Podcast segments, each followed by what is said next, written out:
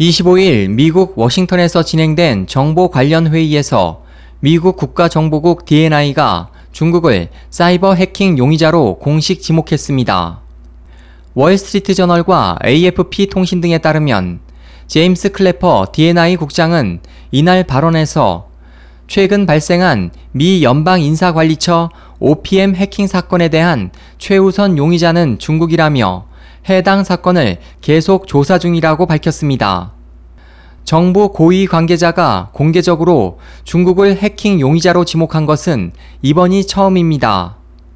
미 국토안보부는 지난 4일 OPM 전산 시스템이 4월 말부터 해킹당해 전 현직 연방 공무원 400만 명의 정보가 유출된 것으로 추정된다고 발표했으나 캐서린 아출레타 OPM 처장은 최근 미 하원 정부감독위원회 청문회에 출석해 이번 해킹으로 인한 피해 규모가 최대 1,800만 명에 달할 수도 있다고 밝혔습니다.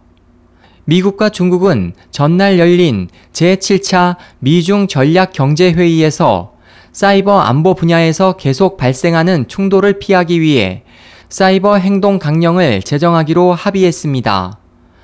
SOH 희망지성 국제방송 홍승일이었습니다.